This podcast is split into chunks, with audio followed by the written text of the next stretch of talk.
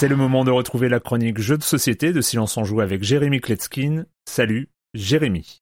Salut Erwan, je vais m'inscrire dans la grande tradition de Silence on joue en parlant d'un jeu inconnu pour dire qu'il est pas très bien. Alors oui, on le sait, il y a toujours une bonne raison, un contexte qui rend la chose un petit peu moins pathétique. Le jeu était prometteur, je pouvais pas ne pas l'essayer, on m'a dit que, etc. Si vous vous rappelez bien, mon jeu de l'année, la saison précédente, c'était Parks, un jeu captivant, intéressant, somptueux qui venait débarquer en France. Et ben là, je suis tombé sur une boîte, le jeu s'appelle Park Memories chez le même éditeur, euh, toujours aussi beau. Et donc évidemment, je l'ai acheté, les yeux fermés, et euh, j'y ai joué. Aucun rapport avec euh, Parks, le premier du nom. On pose neuf tuiles face cachée au centre de la table, et reprend le principe des jeux de mémoire traditionnels. On retourne deux tuiles simultanément si ce sont les mêmes, on garde l'une d'entre elles. Chaque tuile appartient à l'une des quatre catégories pluie, soleil, montagne ou forêt. Chacun de ces quatre éléments a un pouvoir associé pour jeter un coup d'œil sur la tuile qui va suivre ou euh, franchement pas passionnant. On s'en met les pinceaux dans les pouvoirs, il n'y a aucune stratégie, on est toujours dans l'immédiateté. Ce jeu est nul, trop compliqué pour les enfants, sans intérêt pour les parents. On pourrait se dire voilà, euh, c'est un jeu basé sur la mémoire, mais non, c'est surtout basé sur la chance. On se surprend à espérer que le désintérêt des autres va les faire passer à côté des choses les plus évidentes, et même la victoire n'est pas agréable. Voilà, je rappelle le nom du jeu Parks Memories, le nom de l'auteur n'est même pas sur la boîte, il doit en avoir honte, il s'appelle Kyle Kay, l'éditeur Keymaster Games,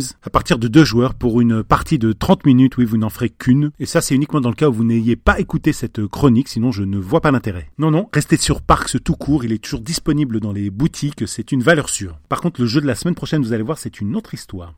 Bye bye